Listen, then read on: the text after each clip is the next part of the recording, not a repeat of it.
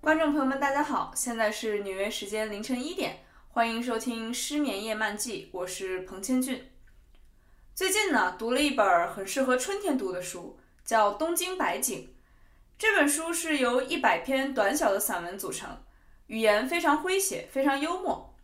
会呈现出这样的风格呢，是由于其作者右吉直树先生，他的本职工作是一名日本的搞笑艺人，你也可以理解成咱们北京讲相声的。这名搞笑艺人之所以会以作家的身份被读者记住，并且还走到了中国，是源于他的处女作中篇小说《火花》获得了2015年的芥川龙之介奖。获奖之后呢，这本小说的销量高达近三百万册。2016年，同名电视剧由 Netflix，也就是网飞，啊、制作并且发布。这部电视剧被称作平成年代最后的神剧。那我为什么要向大家如此仔细地介绍右吉直树的发家史呢？不仅仅是因为我是他的粉丝啊，更重要的理由是，我认为这是一段在我们这个年代，在我们这个网络信息爆炸、娱乐模式和视听模式多种多样，而纸媒和出版界都走到了夕阳行业的年代，这是一段可以作为模板来研究的发家史。什么意思呢？《火花》这本书的畅销啊，包含了三个非常典型的元素。首先是非文学专业出身的作者，能上热搜的文学奖项，还有影视改编。接下来啊，我一条一条的从最简单的开始讲起。先说影视改编吧。最近几年，我身边有不少人是先看了电视剧，再把小说搬出来读的。从远到近，我能想到的有《白鹿原》，有《甄嬛传》。还有最近一年特别火的都挺好，在这里有些听众可能会提醒我啊，从水平上来讲，纯文学《白鹿原》和后面两部网络小说不具备可比性啊。在这里呢，我希望这些听众先暂且记住这个质疑，我稍晚一些呢会解释。无论是以上这些作品的大火，还是火花在小说和电视剧上取得的双重成功，这些其实都是在提醒我们。在这个纸制品被视为夕阳产物的年代啊，我们这些业界的人想要自救，就必须要抓住这个时代的视听需求，并且利用这些视听需求。我去年冬天曾经听一个挺有名的诗歌刊物的主编说，他正在筹划他们刊物的抖音视频公众号，也包括从我读中学起，网上也有很多为你读诗啊、为你读小说的音频文件。我觉得这些都是非常好的。第二个元素比第一个元素要复杂一些，是能上热搜的文学奖项。为了解释这个元素呢，我想给大家讲一个我自己的小故事。二零一三年的时候，我还在读初中，那个时候呢，加拿大女作家爱丽丝·门罗刚刚获得了诺贝尔文学奖。我当时就跟一个我很仰慕的语文老师说：“啊，我还从来没有听过爱丽丝·门罗这个名字，我也没有读过她的小说。”趁这个机会呢，我要去买几本小说来读。我这位语文老师当时就跟我说：“说我觉得诺奖对你而言应该只是一个消息，你听听就过去就可以了。如果你更需要读马尔克斯，或者是你更需要读卡尔维诺，为什么非要读爱丽丝·门罗呢？”他跟我说了事后呢，还把这段话原封不动的发到了朋友圈里，大概的意思是认为诺奖变成了人们跟风的一种行为，而不是人们自己的阅读选择。嗯，这些年呢，其实我在不断的反思当年发生的这件事儿，这个被我称作爱丽丝门罗事件。当然了，从我本人的角度，我是可以理解我老师的批评的，因为我老是默认或者说期待我是一个在阅读上有自主意识、有选择能力、不需要盲目跟风的人。但如果抛开我的个人因素呢，我其实并不完全同意这位老师对于诺奖的看法。如果我们把整个社会作为尺度、作为对象的话，我觉得诺奖这种兼具权威和热搜两种特质的奖项，其实是挺重要的文学宣传窗口。也就是说，诺奖的评审其实都是在文学界有一定建树的人。诺奖作为一个媒介，可以向普通大众把阅读只是当做一种获取信息手段，而非一种爱好大众来传达专业的专业的眼光或者是专业界的选择。但与此同时呢，诺奖又足够有名，它可以让大众看到，可以让大众关注，可以让大众感感兴趣。简单的来说，就是诺奖这个词条可以在一群流量明星的厮杀之中挤上热搜，而这个在当今这个时代，对于文学这个小众爱好来说就已经非常不容易了。既然提到诺奖呢，我想提一提村上春树，因为每年都说他在陪跑，以至于他陪跑这件事情本身也成了大众跟诺奖一起津津乐道的一个热点话题。村上春树有一本自传性质的小散文集，叫《我的职业是小说家》。在这本散文集里，集里呢有一个专门的单元，就叫文学奖项。里面有这么一段话：然而，许多时候。世上的人们只把目光投向有具体形态的东西，这也是不争的事实。文学作品的实质终究是无形之物，而一旦被授予奖章或者是奖项，便留下了具体形态，人们便可以对那形态加以关注。对于没有阅读基础或者说没有文学底子的普罗大众来说，诺奖这种具有具体形态而又足够有名的奖项。它的存在是非常必要的。想让大众开始阅读，你就得给他们一个非常具体的刺激。首先，这个刺激就可以是我刚刚提到的第一条要素——电视剧。甚至于，我认为这个电视剧可以是《白鹿原》改编的，同时也可以是都挺好，或者是《甄嬛传》这种网络小说改编的。啊，这也就是我在回答刚刚可能有的听众会提出那个质疑。同样是村上春树啊。他那本所有人都知道的《当我在跑，当我在谈跑步时，我在谈什么》里面提到，他之所以会选择跑步这项运动，是因为只要你有一双跑鞋，有一条马路，你就可以跑。换句话说，跑起来是跑好的最重要的前提，跑起来是一切的起点。阅读也是一样，读起来是一切的起点。纯文学呢，可能注定是一个小众的爱好，但阅读可以是大众的习惯。大众可以从读《甄嬛传》都挺好开始，然后一步一步的，这个大众中就会有一一小部分人最终走向《白鹿原》。其次，这个刺激就可以是一个兼具权威性和有名这两个特质的文学奖项，也就是一个可以让大家从众而又不用担心从众的质量的这么一个奖项。打个比方。日本的出版业在放眼全世界，在这几年发展其实还算不错。芥川龙之介奖呢，每年颁发两次，授奖范围是严肃文学、纯文学作品；直木奖呢，每年也颁两次，授奖范围是啊通俗的文学作品，比如说东野圭吾这样的。而反观我国呢，鲁迅文学奖三年一次，茅盾文学奖四年一次。老舍文学奖就更有意思了，官网上写的是两到三年评选一次，就这事儿还没个准信儿呢。也就是说，比起日本的市场，日本的读者市场每年可以经到两次到四次的刺激，我国的读者市场，它这个刺激是远远不够，次数也不够呢，名声也不够。其实你要问我这两年得鲁迅文学奖和茅盾文学奖人都是谁，我还真有点想不起来。啊，就算我在这儿不断的援引村上春树的话，但是村上春树本人似乎并不同意我对于颁奖要频繁这件事的看法。他自己呢，在他的那本《我的职业是小说家》当中，其实提到了，他认为芥川奖的颁奖频率过于频繁，以至于有滥竽充数的迹象。而他本人其实从来就没有在意过要不要得芥川奖。不过呢，他也在同一篇文章里解释了。他之所以不在乎这个芥川奖，就是因为当年获得提名的时候，他已经获得了一个挺重要的新人文学奖。他认为这个新人文学奖已经为他提供了一个进入文坛的、进入读者视野的入场券。有了这一张入场券就够了。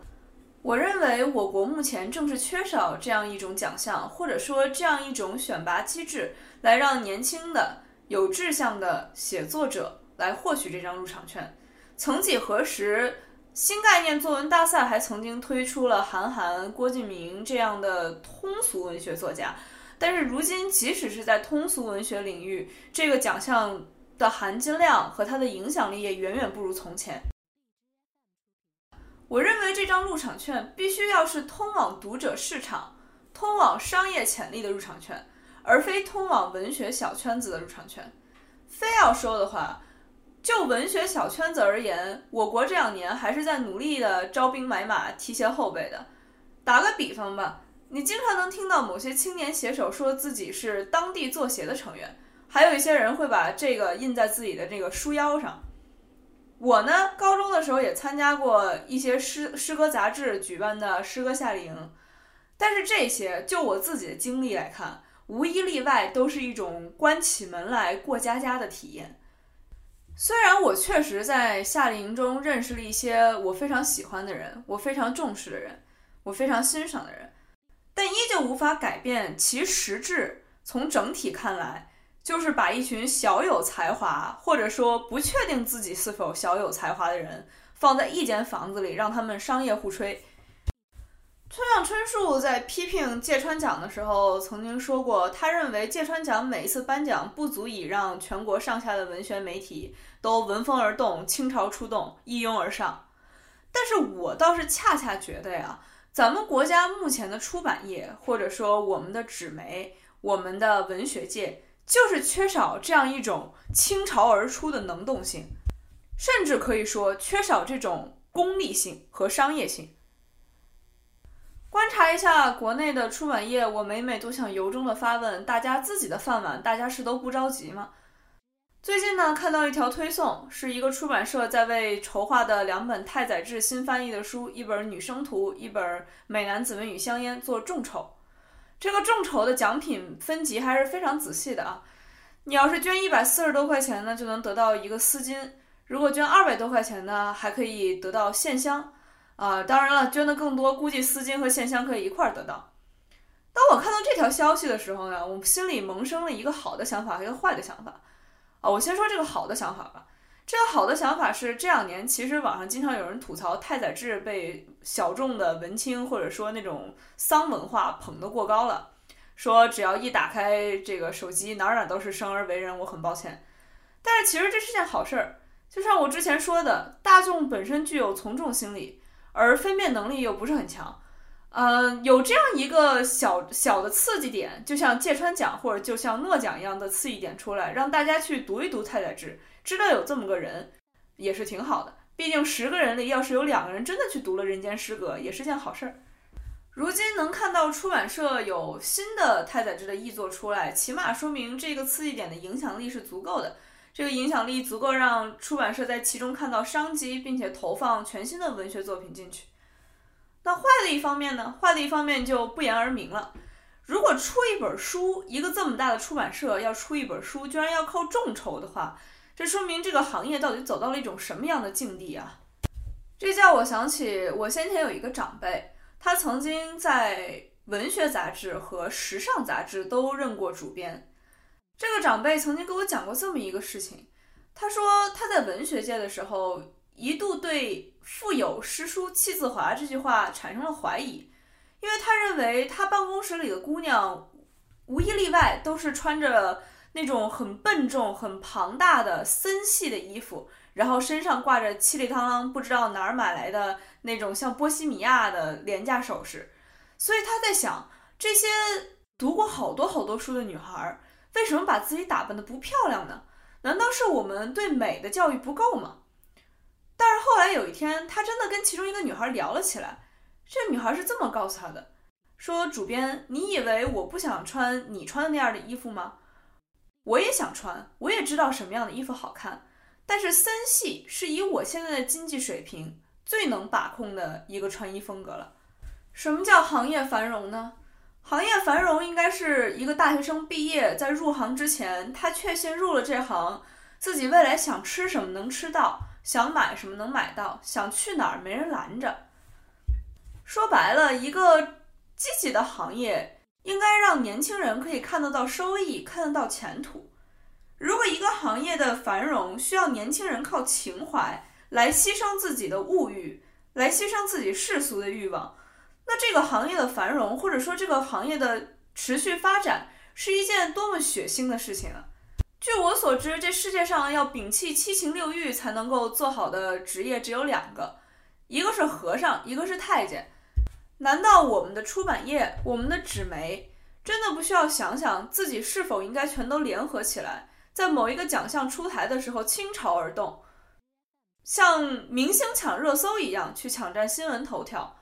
卖出去更多的书，为更多的年轻作家、年轻编辑、年轻教育提供未来、提供可能性吗？难道我们的出版业就真的甘心？这个行业渐渐变成一种小圈子过家家的存在吗？当然了，包括村上春树在内的许多人可能会觉得我的这个观点充满着一股世俗铜臭味儿，可能有点过于入世了，甚至说可能有一点隐隐的讨好大众的意思。可是，即使你即使出版业不去讨好大众，如今大众的热搜上也是挂着许多低俗的。庸俗的信息。那既然如此，为何有文学修养的人不去把话筒抢过来呢？不去为自己抢一点发声权呢？啊，这第二个要素扯的也算是够远了。现在我们回到刚刚的主线上来，还有最后一个要素，也就是右极指数的火花为什么会大火？我认为还有一点就是非文学专业出身的作者，这里头呢又有一个小故事了。我是一个比较叛逆的人吧。啊，每次都跟我的老师们好像多少有点迟误。前两天呢，我托了一个目前在日本当教授的老师啊，这个老师是从职业上也是老师，从我跟我在一起，他的辈分上也是老师。我托他帮我带右吉直树的一本日语原版书。然后呢，纽约时间大半夜的两点多，他给我来一个电话。他开场第一句话是这么说的：“他说这是个异能人写的书啊，这好像也不是纯文学吧。”啊，当然了，我这个暴脾气，我当时还是忍住了的。我也并没有反驳他说芥川奖是颁给纯文学，他既然得了奖，也就证明他是纯文学。这些话我都还是没有说的。但我在心里啊，的确隐隐的觉得我这位老师有点傲慢了。我认为，再优质的教育资源，再华丽的语言，都无法去取代经历这件事儿本身。之前曾经跟我一个研究历史的美国朋友聊天儿。这个美国朋友就感叹说，他觉得美国这两年好的文学作品似乎都出出自移民之手，也就是说，他认为中产甚至资产阶级的美国白人已经很久没有写出过有意思的作品了。他认为其中的原因啊，是在当今这个年代，中产阶级的白人的生活是高度同质化的，一个孩子可能出生在。一个优渥的郊区社郊区社区里，然后他去读了一个私立高中，然后他上了大学，他发现自己对文学有兴趣，于是他去读了一个创意写作或者英语文学的专业，然后他也许就留校任教了，然后他成了博士，成了博士后，成了教授，就这么一辈子过来。这些人一辈子都没有脱离过自己所在的环境，他们一辈子都像仓鼠一样被困在自己那个滚轮里。所以自然也没有足够有趣的题材来写，所以他们也就只能不断的去反刍自己的内心。这个情况其实我认为跟中国八零九零后的作家所面临的情况挺相似的，也就是我们这一代人从时代上来讲还算是比较优越的，尤其从物质的方面。于是呢，大家好像总是困在自己的那点小情绪里面。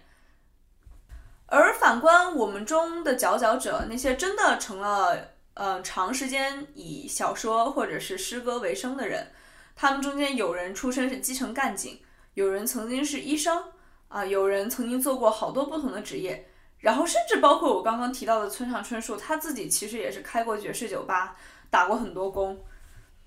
所以我认为，也许当今一个年轻人要是真的想在以后在写作上有所建树的话，毕业之后留校任教，成为一名老师，也许是最次的选择啊。另外一个我觉得也挺次的选择，可能是成为一一名主编，尤其是文学杂志的主编。呃，新闻杂志或者说是真正的政治板块还有点不同。我这个电台到现在为止做到第三期，我今天为什么会想到要冒着掉粉？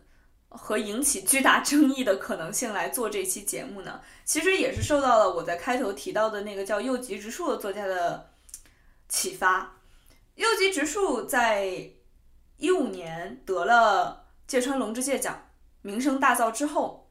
他为很多他欣赏的作家写书腰，就是书封，就是我们在买一本新书的时候，看到外面夹着一层薄薄的纸片，上面可能写这个人得过什么奖，然后谁谁谁强烈推荐。之前在网上曾经看到有人吐槽说，发现书封上写的是范冰冰推荐的时候，他觉得难道我读的书还没有范冰冰多吗？还要告诉还要让范冰冰来告诉我读什么书？其实我觉得这个。编辑在选择把范冰冰推荐这句话往书腰上放的时候，他其实是因为所有人都认识范冰冰，而这点其实就挺不容易的。人们可能想不起什么有名的作家，或者说想不起自己喜欢的作家，但是一提范冰冰，哟，这人我认识，于是他们就他们的目光就会在这本书上多停留一段时间。这就是为什么我觉得右吉直树给很多人写书腰是一件很好的事儿，在所有人都认识他的情况下。他就应该为自己喜爱的作家摇旗呐喊，他就应该去告诉别人，去像一个小粉丝，像追星一样告诉别人，这个我喜欢，那个我也喜欢，这个我觉得好，那个你也应该读。所以这也就是我这一期节目，甚至是我整个电台正在做的事儿。我正在想要在这个宏大的网络洪流当中，在这个集体性的叙事当中。把话筒抢到我面前来，让大家听到我作为一个这么长时间把阅读作为爱好的人，有什么喜欢的东西，有什么想要推荐给大家的东西。我希望文学界的人，如果这个文学界真实存在，而不是我的臆想的话，这个行业的人，我希望大家能够放下自己的矜持，我希望大家能够走出自己给自己划定的那个小圈子。来去跟整个市场、整个观众、